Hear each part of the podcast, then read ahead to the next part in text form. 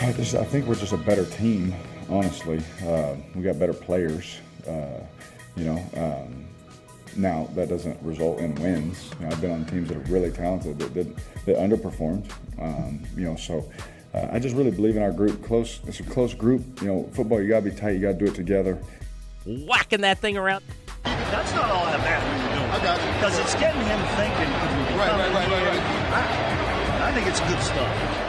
They're going to bring some pressure against Carr in the pocket, moving to his left. He just throws it up for grabs. A jump ball, and Dirty Dan Sorensen with the pickoff. That boy threw up a duck. Hey, He's look, scared. He's that boy scared. just He's said gonna be Merry Christmas. Things got testy. Uh, we knew once we hit him a few times, he really gets shook, and, and you saw on, on CC's sack, he was pretty much curling into a ball before we even got back there. So, um, great dude, great player. He's been having a great year, but we know once you get pressure on him, he kind of shuts down, and he's not as effective with the with the crowded pocket. So uh, that was that was the key to it. You just crushed my dreams. Boom. Sadness. That's the one. Real quick here, did you see the update? What's the update? Golden Knights game is on.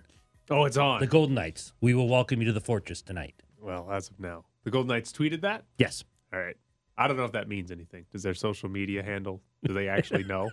I don't know. Dave Shane says it looks like the game's on. Okay. we'll see. Um, we'll find out when the rest of those tests come in. That might just be a scheduled tweet. Um, McPhee running down the hall right now. The tests aren't back. does anybody in the AFC West respect Derek Carr? You just heard a couple of pieces of audio there. Uh, one from a couple weeks ago, Joey Bosa, who basically said once we hit him a few times, he gets really shook.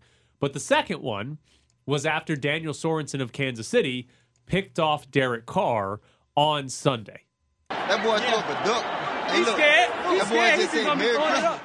So we have Kansas City on the sideline yelling about Carr being scared and throwing a duck. And we have Joey Bosa after a game saying that Carr curled into a ball before getting sacked and that he gets shook once you hit him a few times. Is I, this, is I mean, it? I think it's great. Not for Derek Carr, but I think it's not hila- at all. I do think it's hilarious that these guys are saying these things. I mean, these are the two AFC West Yes. games they've played. Derek Carr hasn't played well in either one of them, and both opponents have at some point, whether it be in, a, in an actual press conference or just on the sideline, basically pointing out Derek Carr is playing scared. do you think there's a lot of this across the league and we just don't hear it? Yes, I do too. Oh, yeah. I think there's a Absolutely. lot of this where people just rip guys. Yeah. And we have no idea they think that. No doubt about it. But how many times do you think they say the other team's quarterback is scared? Like th- to me, it's that. It's yeah, that, that's a It's that that's a- word. that's a word that you don't hear a lot. I mean, you that- might say they stink. Yeah, and especially given that Joey Bosa earlier said he gets shook Right, when he's under pressure. Basically the same thing. Basically scared. basically Derek Carr doesn't handle pressure and throws a duck against Kansas City or curls into a ball against the Chargers. I'm trying to remember who was the quarterback who basically came out. I want to say it may have been Sam Darnold who just came out and basically went, "Oh yeah, I'm seeing ghosts out here." Oh, Sam Yeah, Darnold. with the Jets. and it's just like, Yeah. I don't think you should admit that. Does he play in a way that we can translate he's scared? Yeah, Think so? yeah. I mean, the, the we haven't seen it as much this year, but absolutely. When the biggest criticism of Derek Carr is that he plays scared. I wonder he- if it's because of the injuries That he plays un, when he's under pressure, he plays scared. That he throws the checkdowns. Or I mean, hell, we had it two years ago or three years ago when he threw the ball away on fourth down. Threw Oh, the you ball remember that? of I think that was against Detroit. Yeah. He threw it like three, three uh, uh, rows into the Yeah. stands. Fourth down, he threw the ball away. Yeah. Like you're going for it on fourth down. You've got to convert. You've at least, who cares if you throw a pick? Right. And, I guess to his credit, the duck he threw that Kansas City picked off, at least he threw it down the field. like, at least he threw He it chucked up. it. But like, yeah, that's that's been one of the criticisms of him is that he plays scared, and when you get pressure on him, he'll throw it away. He'll take a sack, or Check he'll, he'll check it down for a two yard gain on third and eleven, and you're like, oh, okay. All of those are wins for the defense. He doesn't make the play. He doesn't.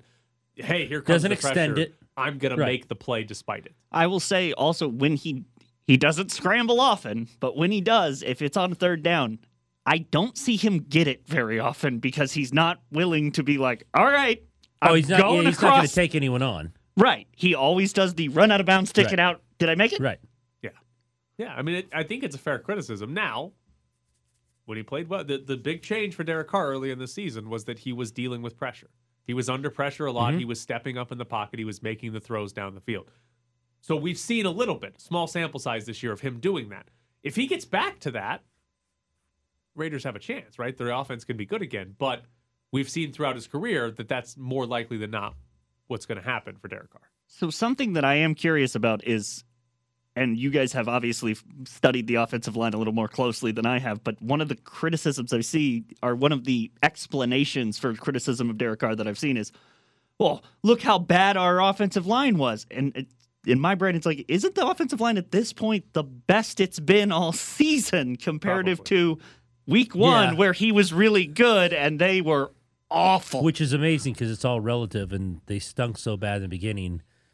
I don't know what in Pro Football Focus rankings we had yesterday for run blocking. I don't know what better means. You know what I mean? It- Not it's- the it's- worst in the league. Right, right. Still below average though, because they were just horrible Oh, at the yeah. beginning of the season. Very bad. I mean, they, they've been they've been even now, even when they've been better, They're not it's very good. still, It's still not good. No. Um, just to quickly get. Well, crap! I got to sign in. All right, I won't be able to quickly give it to you. Which means let's play the best sound from yesterday. AJ Cole, the Raiders punter. Oh, so he has. He the, was excited the to be with the media. Has the big hit on the on the punt return. Forces the fumble. Raiders get the ball back. Here's AJ Cole yesterday. Yes, I think I. Uh, that's an excellent question. I think I got more credibility from that hit than any other play in my entire career. Uh, and it was funny too. So I, I'm having these constant two arguments with Daniel and with Trent, kicker and snapper. So my argument with Daniel is if me and Daniel got in a street fight, who's winning in a fight? He thinks it's him. He's wrong. And so I feel like I put some credibility onto that. And then the other argument that I constantly have with Trent, Trent's bigger than me. He's stronger than me. If we fought straight up, he would win. But if we went into a wrestling competition, me and Trent, with he had no thumbs, who would win? That's when we're getting into a lot. So I feel like, and I always am asking guys on the team, like, who do you think would win in a wrestling match, me or Trent with no thumbs? So I feel like I got a little bit of credibility in those arguments, which is going to be big for the next couple of weeks. Okay, I will tell you when they announced yesterday because what happens is you got to practice and you ask who's available, and they, it's always Bisaccia and Carr on Wednesday, but then there's always two to three more players, and they said Kenyon Drake and, and AJ Cole, and everyone's like, ah, the punter, but yeah, he made the he made the he made the tackle, but we all said he will be the best because he'll be so excited to be in there. And one of the PR people said, "Oh, you should have seen how excited when we told him he was talking to the media. like he was so jazzed that he was coming in to talk to the media." I have requested exactly You've- three players the punter, the long snapper, and the kicker. and the kicker. So I want to be AJ Cole's teammate when he comes up and asks, "All right, man, if Trent Sieg, the long snapper, didn't have thumbs, could I beat him in a wrestling match?" I mean, I have so. Is it bad that I have follow up questions? Like, is this Olympic wrestling? I believe yes. I am under the impression Okay. it's Olympic Greco. wrestling. Yes. Yeah, wait, wait. If it's a Greco Roman, are they both nude and oiled up? Sumo. Like, and I love the idea. Where did AJ Cole get like, okay, you could definitely beat me straight up. But if I took your thumbs, I've got you. Like, how Well- did he settle on I'm taking your thumbs? Wouldn't the long beat you you? gotta snack, wouldn't the long snacker have have the best thumbs on the team because you're grabbing the ball so hard? I guess I don't. I'm know. trying to I'm trying to guess. I'm with But you. I why wouldn't why you say thumbs. I'm taking your whole arm? Like, why did he go to well, thumbs? Well, I mean, if you can't beat him with arms, without arms, then it's it's not a fair fight. Thumbs on a long snapper might be just enough for him to get him. Just enough. Yes. I think he Well, does. he He, doesn't probably- have thumbs. he He, can't grab anything. he may have started. Well, of course he can. He can. He I can. think if you take- you seal, you seal grab, you clap. I think if you take like anyone's thumbs, AJ Cole's winning the, It the would be wrestling difficult. match. You don't have thumbs. You can't It'd, like it'd be difficult to beat him without thumbs. That is one of the things You still that have makes our species better than like every other species on this planet. We have opposable thumbs. It is one of our main advantages. Right. It's a massive advantage. We can pick things up. Who wins between him and Carlson? Uh, I think with that tackle, I'm kind of going with that guy. Right. So I don't know if you knew this. Daniel Carlson is six five. AJ Cole is six four. Like these are two big These are big dudes. punters and kickers. Daniel Carlson, six five. Yes. AJ Cole six Surprising. four. Punter being tall doesn't surprise me. I'm surprised Daniel Carlson's six five. They're both very big. I mean, the Raiders do love big kickers. I okay. I have not seen Daniel Carlson do anything. I don't know that he's had the opportunity, but I have seen AJ Cole light a guy up and force a fumble. I have seen that. I don't know when I remember Daniel Carlson making a tackle. We'll have to look and see, but I don't remember when Daniel Carlson made a tackle. So at the moment, AJ Cole's got the edge. I will say, who does who does actual like proper kickoffs? Like who does the like the kickoffs, not the punts or and not the field goals, but like who who Daniel Carlson. Daniel, Daniel Carlson. Carlson does Daniel because a lot of times the actual the punter for some reason Right. does the Yeah, no, kickoffs. Carlson No. Daniel Carlson. Okay, so have we never have that? Are the Raiders? Well, Rich Bisaccia.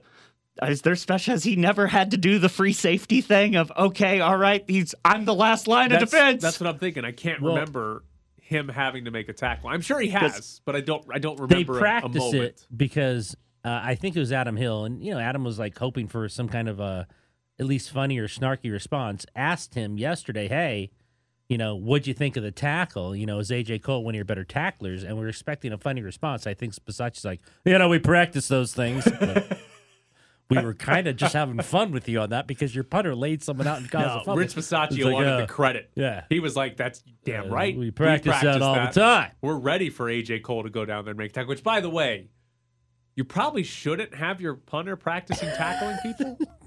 like, can you imagine? Yeah, we don't have a punter because he got hurt yesterday in practice tackling a guy.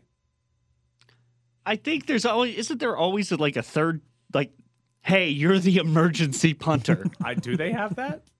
Okay. The Cowboy, the Cowboys were just going for two, even though Yeah. they're up by hundred because their kicker was hurt, right? yes, So I mean- which bummed me out because I picked up the kicker. not everybody has. What have we? What have we had? Chad Ochocinco and Ndamukong Suh. Those are those are the two random position players to kick extra points recently, right? Recently, yes, I was gonna say that. like it's uh, happened more yeah. often, but I'm just saying, like, and both of those were a long time ago. Yeah, Was it Wes Welker that the Patriots had to do the drop kick on for an extra point?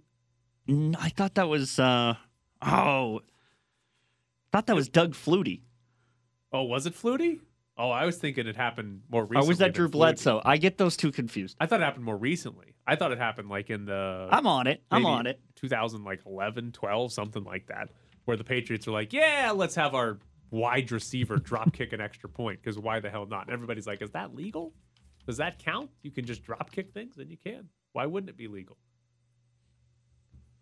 2010, Wes Welker kicked a PAT. Nailed it. I remember that. Yeah. All Yeah. right. But I think that like him, Chad Ochocinco, and Ndamukong Suh, those are the three most recent I can remember of a non-kicker. or It was. Doug Flutie's drop kick. All right. So Flutie did it too, yeah. But the mo- the three most recent I can remember are Chad Ochocinco and Ndamukong Suh and Wes Welker. But Welker's was a drop kick, not an actual. And I think they just did that for the hell of it, not because their kicker was hurt. But yeah, I think every team should have the guy. You should have a, a some random wide receiver or I- I don't want it to be a wide receiver. I want it to be a defensive yeah, tackle. and Ndamukong Suh. Yeah, yeah. Like you I'd have- like it to be Richie Incognito, Yeah, but he's well, never playing again. Well, he's, he's got a hurt calf. Yeah. Oh, it'd be a good. That'd be a bad one. Yeah, with the calf. Come on, man. Can't get Richie Incognito out there. Let, let it be like Alex Leatherwood. Be like, hey, best player. of Hey, that's why we picked you so high. Yeah, good job. You scored a point. All right, coming up next, hot takes about UNLV football. Bischoff's Briefs. I never realized baseball had so much butt touching. Bischoff's Briefs. That's how they communicate. Bischoff's Briefs. It's like Braille, but with butts. Bischoff's Briefs. Read my butt. We got hot takes about UNLV football. It's gonna be great. All right, I've been I've waiting all week for this. I have an important question. Do you want to give your hot take today, or do you want to wait till tomorrow? I'm just so excited about the hot take. I'm not sure I can wait another 24 hours. It's what. Uh, Okay, yeah, so this will set up well. I'll let you give your hot take first, Okay. and then I'll give you mine. All right. My hot take is UNLV will beat San Diego State on Friday. Three in a row. Yes, three in a row. Um, couple reasons why. Well, they're playing better, no question. Uh, it is senior night for the Chuck Wagon. I think he's going to have a very good game, and I think they can score maybe early. Here's the thing about San Diego State: in really, really good defensively. We saw what they did against Reno last week, but they're always good defensively. They're not a play from behind team because they're not great offensively at all. So if you're going to beat them, you have to get a lead because if let's say San Diego State goes up 7-0 or 10-0, I don't think UNLV's coming back. Um, but I think they get the early touchdown. They go over to that slot machine. They ring that baby. It comes They up seven. that it, baby. it comes up seven oh two. And uh, I'm going to say little money's gone towards them. By the way, started at 11, 11 and a half. It's now ten most places around town. So people are kind of trending towards the Rebels, and I think that's mostly because San Diego State wins games by seven points. They did. I mean, they don't, they usually don't blow people out. They, that's what. But here's the thing: it's seven points, and yet you rarely ever get a t- feeling like the other team might win because they're just really good defensively. Reno's pretty good offensively. They other than Carson Strong's one bomb for touchdown, like they shut that guy down. So I don't think they have a problem shutting down Cameron Friel. I just think uh, Chucky is going to have a big game. So there's my hot take. I think UNLV upsets. Wow. Is it number? They're number 19 in the in the uh, playoff rankings. They're number. They're top 20 team. UNLV better start getting votes if they knock off San Diego State. oh State. man, Three raise. Give him a raise. Give him a raise. Beat a ranked team. I'm give him that I mean, 10 if Mel Tucker's if Mel. Tucker's getting 10 for 95, if this guy beats San Diego State, come on. All right. Here's my hot take.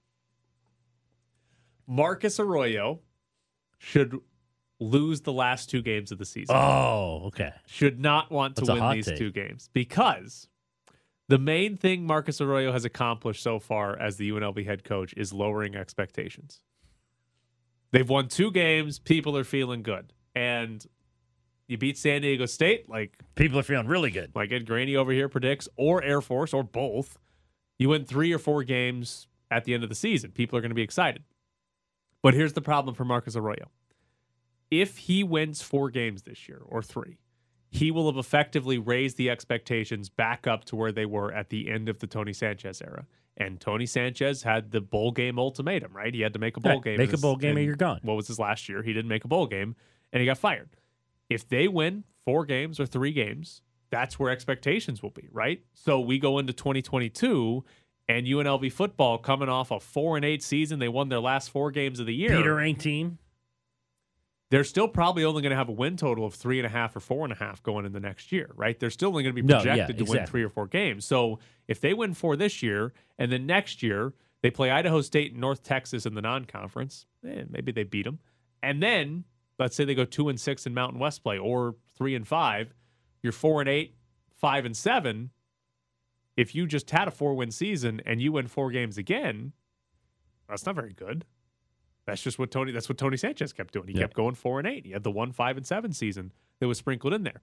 However, if UNLV loses these next two games and they're two and ten, Four is a huge jump. next year they go four and eight. Now you've got Incremental progress. improvement. Now you're pointing to look at that. Zero wins. Hey, it was a COVID year. Once I got my spring ball in, we got two wins, and then look at that. Year three, we got four wins, and we're going to be six wins next year, right? We're taking off. So if you're Marcus Arroyo, you're better off losing these next two games because the bar will still be very low, and all you got to do is get to three or four wins, and that is improvement, and you can point to it and say, look how much better we're getting. Because here's the thing: you win these next two games, and you're four and eight. You're looking around next year, you go four and eight again. What are we doing?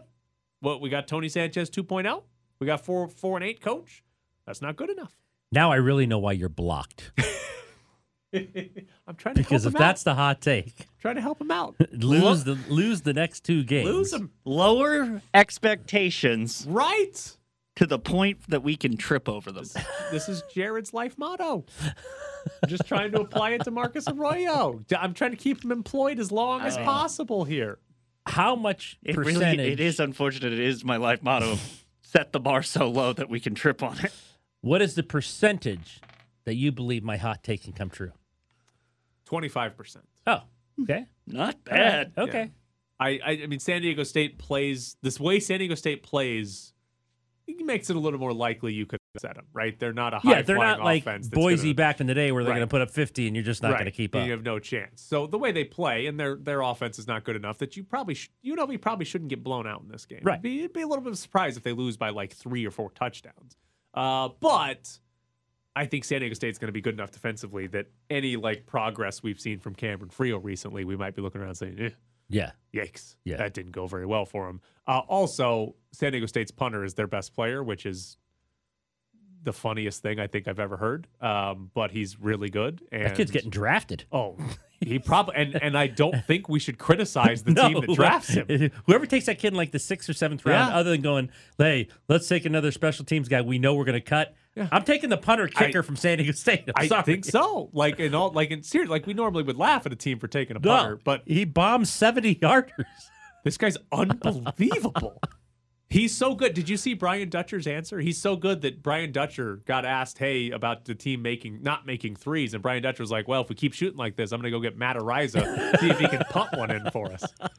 And he probably could. He probably could. He's re- he's unbelievably good. Like we'll have to look up some of the stats for tomorrow's shows It's about how many insanity. how many like he's got he's got more 80 yard punts than the rest Yes. of the country has or something Yeah. like that. He's got more 60 yard punts than anybody in the history And of he kicks field goals. Yeah, he's he's unbelievably good. Like but it's your punter. It- That's not usually a good thing when he's your best player, but they are ranked and so UNLV will probably be starting from their own 4-yard line more often than not is what we're getting at here. So you start from your own 4, you're playing a above average defense.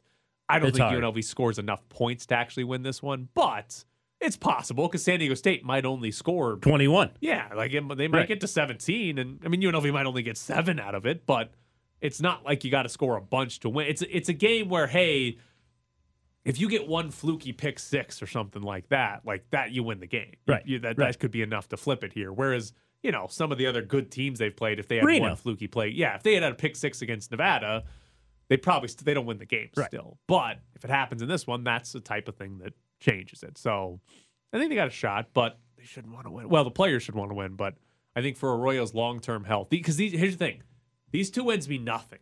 Like they mean absolutely nothing. I'm sure you feel good about yourself. There's no difference in a two win season and a four win season, none whatsoever this year. So these wins mean nothing, and it's more important to set yourself up for success by lowering the bar. Unless we get relegation. Yeah. Well, Jared Jared pitched us on relegation Yeah. yesterday when you were gone. In terms of- relegating college football teams Oh. down to FCS and calling FCS teams up when they're good. Yeah. If Two you're the- wins would put them down.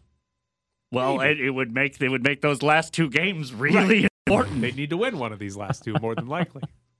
Do you want to say like not just bowl eligible, but like just you can go to a bowl theoretically? All right, coming up next, J.R. Starkis joins the show. Ready for the weekend? Let's find out what's on tap. We can provide you with a wine tasting tour of Tuscany. We cannot change why you drink. It's Thirsty Thursday with J.R. Starkis. Who needs a drink? I, I like that intro. You do? Have I missed it? Yeah. Huh. Is it even that new? No. I'm, Where have you been? I made it in January I- of 2021. Oh, and I leave on Wednesdays for testing, so I must be here on Thursdays. Hey, JR, have What's you heard JR? that intro before? I have uh, many a time actually since January of 2021. I alternate them. Oh, well that that must Yeah. be it. Oh, that alternates. yes, Okay, that's that's, it. what's All right, confused okay. him. And in 2022, we'll have three of them, and they'll start alternating. Oh, Ed's gonna be out of it. He's gonna next December. We're gonna be Ed's gonna be like, oh, I like that one. You're like, that's the that's been in for a year. That's after we uh, come up with the huge show announcement, Jr. It's a secret, but you're gonna like it. okay, all right. The Yeah. huge show announcement, and I'm gonna like it. I, I'm I'm excited for this. you should be. We do have a big show announcement. Hopefully, Which we have no idea when it's gonna be made. Hopefully. All right, JR, I have a question for you that might make me sound stupid, but I saw a TikTok uh, and it was a guy pouring alcohol and he was talking about like counting to four for an ounce. And that bars will like test you on that to see how good you are at that before you become a bartender. Is that real? And do bars actually test their bartenders? Hey, count to four when you pour this to have an ounce. Okay, so yes and no is the answer to this question. So yes, there is a real way of you know using your count um, a- a- to pour an ounce or an ounce and a half or two ounces. Um, for me, it was it was a four count, but for some bartenders, it's longer because it all depends on how fast you count. Right? if I count one, two, if I count one, two, three, four, that's not an ounce. It, but I used to count in my head one, two, three, four ounce. Right? And then so it's so six was an ounce and a half, and eight was two ounces in my head. The way that I counted. Uh, bars will test you on that, yes, uh, but they're not going to count your count, or they're not going to test your count per se. They're just going to look at the finished result. They don't care how you get there. If you count to a 100, they don't care uh, as long as you pour an ounce. But yes, you will be tested on that. Um, some of the major chains are ones that are really sticklers about it. They'll ch- they'll test some bartenders once a week. Sometimes it's once a day. Sometimes it's random. Uh, but they just want to make sure that you're you're not overpouring. It's a way to keep their their pour costs in check. Nowadays, um, I see it less so. Um, it, it really is usually affects a lot of newer bartenders because they're still kind of gauging their their pours, um, and, and it's easy to overpour. You're not necessarily doing somebody a favor by pouring. You know, if somebody orders a, a Crown and Coke, you're not necessarily doing them a favor by pouring four ounces of Crown in there because the drink doesn't. I mean, taste as taste right. good necessarily. You know, it's just whiskey with a splash of Coke. If that's what you want, that's what you'd order. Um, you know, so you're you're kind of looking for a specific ratio. Uh, so they, they will test it. We te- we we charge so much now for drinks, and it will be continue. It'll continue to go up. Uh, sadly, um, but you know, it's it's if I poured an ounce and a half or an ounce um, and a quarter, and I'm supposed to pour you an ounce, like the, the the company's not losing a ton of money unless I do it like literally every single time. Uh, does every I don't know what they're called the little metal spouts that are on bottles? Mhm, Do, pour do- spout. do they all pour the same speed? Like I have to imagine there's like some that are defective or some that are better or worse, and it's going to screw up your count. Yes. So good, good question. Uh, the the depending on the size, they will they should pour at the same size. However, um, you have to take into play the viscosity of the liquid that you're working with. So if I'm have a pour spout on a bottle of uh, vodka, uh, it will pour faster than if I have that exact same pour spout on a bottle of let's say Bailey's, right? Because the viscosities are different, their sugar contents are different, so it will generally pour a little bit slower out of something that is naturally thicker, as you'd imagine. So you do have to adjust your pour count depending on what you are pouring out of it. Do you know how much I love that you use the word viscosity? Oh, this You is, like that? This is Oh. amazing. I this is it's probably not that many people are that interested in the viscosity of vodka versus Bailey's, but I like that word a lot. But you are, I love it. I, yeah, I, I love the word viscosity. Mouthfeel, viscosity are two big ones that I like to use, especially when I'm tasting or pouring spirits for sure. Do you have one of those pourers at the house with that weird bar you have set up? I do, and it's actually like I have some that are gold, and I have some that Oh, are uh, copper. uh, so yes, I, I do have them. You don't like do it when you're like alone at the house, right? You just pour your drink. You're not out there like Oh, no, measuring. Uh, no, you. So when I'm, ma- it depends on what I'm making, right? If I'm just pouring a whiskey or a vodka neat or something, or uh, a bourbon neat, then no, I'm not measuring it, right? But if I'm making a cocktail, yeah, I'll measure it. I I, I, want to make sure that the drink that I'm drinking is of quality and the best I can possibly do. Or if I'm making it for a guest at my house, I want to make them the best possible drink I can. Especially, you know, after being on this illustrious show, the the expectations are set so high. Uh, you know, I gotta, you know, if I make somebody a drink, they're like, "Oh God, you're the guy here on the radio. You better be good." You know, so I can't let you guys down. I do it for you. I do it for you know the the, the show. I do it for everybody. All right, important question because you said you have some that are gold and some that are copper. Are you about to tell us that yeah, when I use the copper one, it picks up certain hints and adds a little bit of flavor? Uh, no, I'm not about to tell you that. I'm just it, it looks better on a bottle. it's fancier. So uh, I oh, that is the only reason to have those is because it looks fancy, and that is that is it. Okay, so you were talking about the viscosity, and I I'm genuinely curious. Like curious, whenever you're working through a cocktail, do you ever decide, all right, well, we're doing this layered because I can't keep these two things like I can't keep them mixed together in a consistent way. Um, I've never, not necessarily thought about it that way. Uh, there are certain things that you just know, like this is if you try to mix, like if you tried to mix whipped cream into a drink, right? it, it- it's gonna like be chunky and and gross. It's gonna look funny, right? Because the first thing you're looking at a drink, you're looking, you, you drink with your eyes first. And if you have this drink that has beautiful whipped cream on top of it, you'd be like, "Ooh, that looks delicious." But if I took a spoon and I tried to like stir it in, it was clumpy and gross. You're gonna look at it, what the hell's that? I don't want that. Um, so, so you know, unless you know that it's not going to mix well, you generally will just, you know, try to keep it separate. All right. Thanksgiving next week. I know you had a Halloween one, so what do you got for Thanksgiving?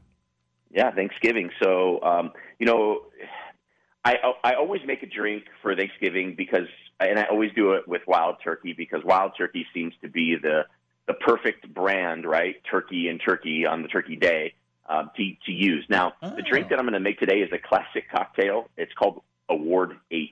It's a very simple drink to make. Um, it's generally made with rye whiskey, so I chose to use Wild Turkey 101 rye.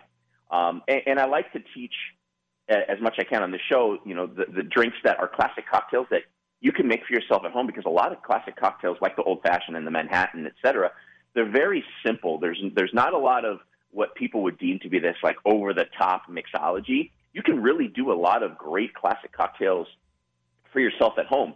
Um, and so this particular cocktail utilizes Wild Turkey 101. Um, it's going to be a shaken cocktail and it's going to be served in a cocktail glass. Um, you're going to mix two ounces of Wild Turkey rye uh, with a half of an ounce of fresh lemon juice, a half of an ounce of fresh orange juice, and basically two like teaspoons of grenadine. Um, now you can use like a Rose's grenadine, which is the kind of the bright red grenadine. You'll find that that's the least expensive option. You may even have that in your liquor cabinet at home, um, or you can use a really high uh, high quality grenadine, which I like to use, which I, um, I'll use in the video that I post later. It's called Liquid Alchemist. What people don't understand is grenadine, right? People always say, like when I was behind the bar, people always say, "Oh, um, can I get some of that cherry juice?" Right? And grenadine is not cherry juice. Grenadine is pomegranate syrup. And so, if grenadine and pomegranate syrup for the holidays, Thanksgiving in particular started off for us, I guess, it kind of works perfectly. So that's why I chose the Ward 8. Um, a high quality grenadine syrup like Liquid Alchemist will use pomegranate um, and, and sugar, essentially. It's two simple ingredients. You can even make it for yourself at home if you go buy like some POM Wonderful pomegranate juice and uh, mix it with some syrup or with some sugar over heat. You can make your own grenadine, in effect. Um, it's very simple to make. So just two teaspoons of that. Add all of the ingredients together, shake them, strain it into a cocktail glass, garnish it with Luxardo cherries, like the beautiful um, cocktail cherries that you'll see us use a lot of the time. Um, it- but if you if you don't have those at the house, you can also just use a peel of orange and kind of express the the oils of the orange over the drink. Uh, the reason I like it so much, not only because it's themed in the fact that you're using wild turkey, but it's themed in the fact that we're going to use a little bit of pomegranate for the holidays. But I also like it because you can batch this drink ahead of time, and you can you know kind of shake it and strain it as you go. So if you have a lot of guests at your house for the holiday, um, you you can you're you're able to bake this drink ahead of time in a pitcher, keep it chilled, put some in a, a shaking tin, and, and shake it up and serve it to your guests as they arrive or as as you see fit across the as across the dinner table. Um, but it's it, you can do it ahead of time. You don't need to make this drink um, a la minute or uh, at the moment. You you can make it way well ahead of time. Um, but of course, I know you know Tyler's going to bust my chops. But using fresh juice is the key. Um, using use, using fresh lemon juice and fresh orange juice makes this drink a thousand times better. Um, it, it just it just it's just a better product, and you can adjust it too, right? If you taste it the way that I just described it, um, or when you watch the video later that I'll post on the on Instagram, if you feel like hey, that when I tasted that, it's a little too sweet or it's a little too sour, or you know, you can adjust it as you see fit. You can add a little bit more of the grenadine syrup. It's just replacing the the simple syrup. This is just a, essentially a fancy whiskey sour. That's essentially what this drink is.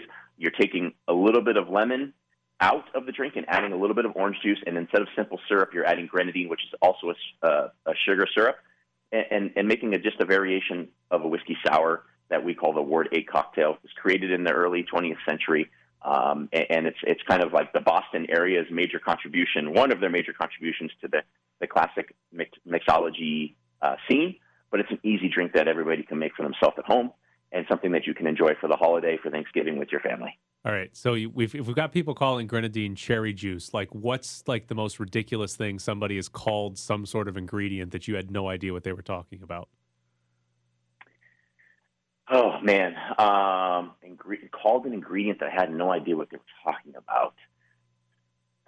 You like like mislabeled it? Yeah, like like I guess- grenadine being called cherry juice, like not knowing somebody didn't know what it was actually called, and they were trying to describe it to you, and you just communication uh, failure. Man, that's a good question. I, I have to think about that. I mean, the one that comes off the top of my head is really the one of the biggest ones is, is grenadine. Like people always say, "Can I get some cherry juice?" And I'll reach for cherry juice, right? And you know, in the in the in the in the garnish tray, there's always like those those those bright uh, bright red cherries that are there. That the cocktail cherry. that uh, usually finds its way to the top of a Shirley Temple or something like that. And most of the time, a bartender will take some of the juice to kind of keep the cherries um, soaked in something so they don't dry out. That's cherry juice, right? That's not grenadine. Grenadine is completely different. So um, there's a, there's a lot of you know things in the bar world that are confused a lot of the time. But as far as an ingredient goes, like that was always one. I used to tell people all the time that would come to my bar, they would always ask, like, well, what kind of juices do you have? Right? That was always a very popular question. And they would look at me funny when I'd always throw out, like, I have olive juice, you know, I have tomato juice. And I would usually lead with those because it's the most ones that nobody thinks of before they hear their classic cranberry, Orange? pineapple, orange. right. But I would always throw out olive. I have olive juice, uh, I have tomato juice, you know, and, and give them those. So I, I like to mess with people over the bar a little bit too. I like a Shirley Temple. It's a great, Lord. it's a great, uh, great drink. Follow him on Twitter at Jr. Starkus. He's going to have all that up on Instagram at Jr. Makes Drinks. Later today, what's on tap? Liquor World, Southern Glazers, Wine Spirits, Nevada, mixologist. Thanks, buddy. You bet, guys. Have a happy, happy holiday. Yeah, Great happy holiday to you. your families. Yeah, thank you. Won't be won't be making that drink because I have no idea if I have any kind of alcohol. Just get the cherry wine. juice. Ed. There's these entire stores, some of them I even know. called Liquor World, where you can you can go pick up these ingredients. I think that's kind of part of the process.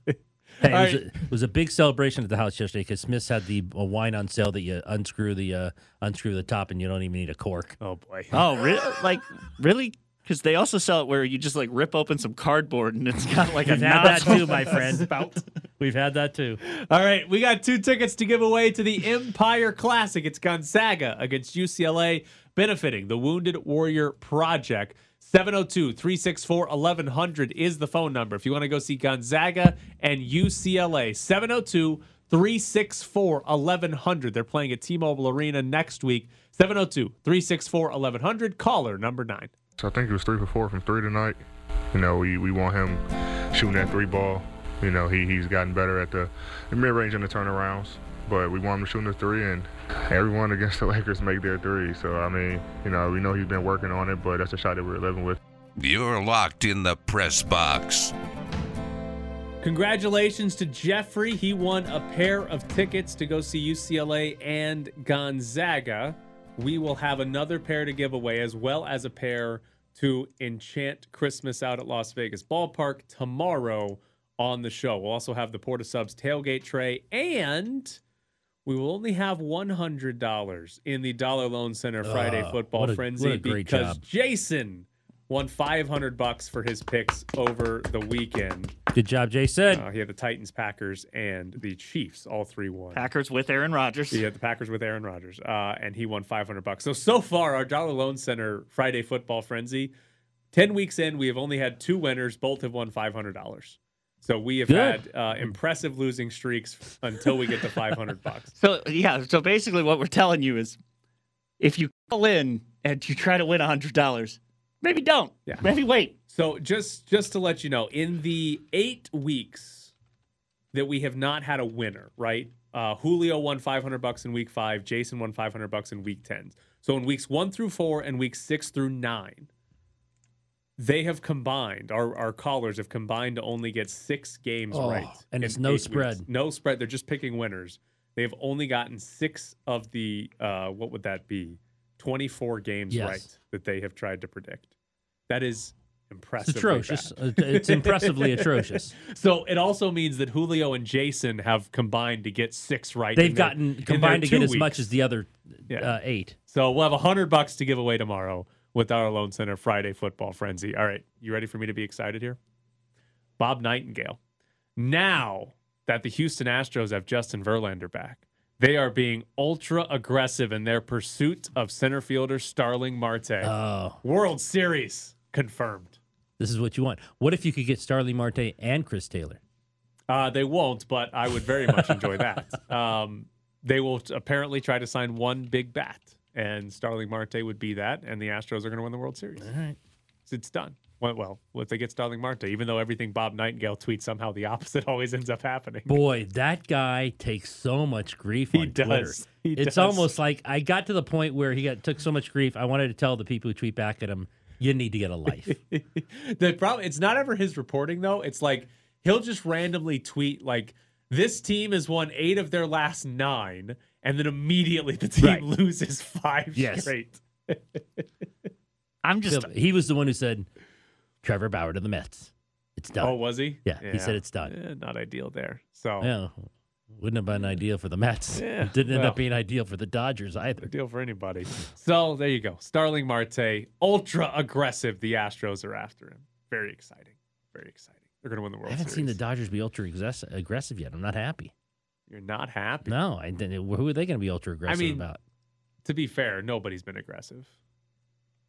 Not yet. Yeah, I mean, what is Justin Verlander the biggest free agent signing Yes. right now? Yes. Like Noah Syndergaard went for twenty-one Yes. million, Verlander two years of twenty-five. Like nobody else is, and and the thought process is there's going to be a lockout on December first, and none of the none of the big names want to sign. My thought process is, is the the number for the pitchers being set, and Scherzer's going, yeah, okay, all right, twenty five for him with the bad arm. I'll Eh, take I'll 30. take thirty. My question is, don't we have two former MVPs just like sitting there waiting to, to sign? Kris Bryant and Javi Baez. Yes. Ah, yes, Yes. yeah. like that, are. just like and nobody, nobody. I I don't think any I don't think any of them. Well, Marte might be the biggest name that signs before The the the, proposed lockout, lockout. and then presumably they don't actually lock out the season. But yeah, that he'd be the one that, I, apparently seems the most likely. But I would be Lockout, all business stops. Yeah, yeah. All major league transactions stop. Stop. Apparently, you can make minor league transactions, but all major league transactions stop. So once, if December first comes and there's not a new CBA by December first, which it doesn't appear there will be, and these guys can't sign. nobody can sign until they sign a new CBA.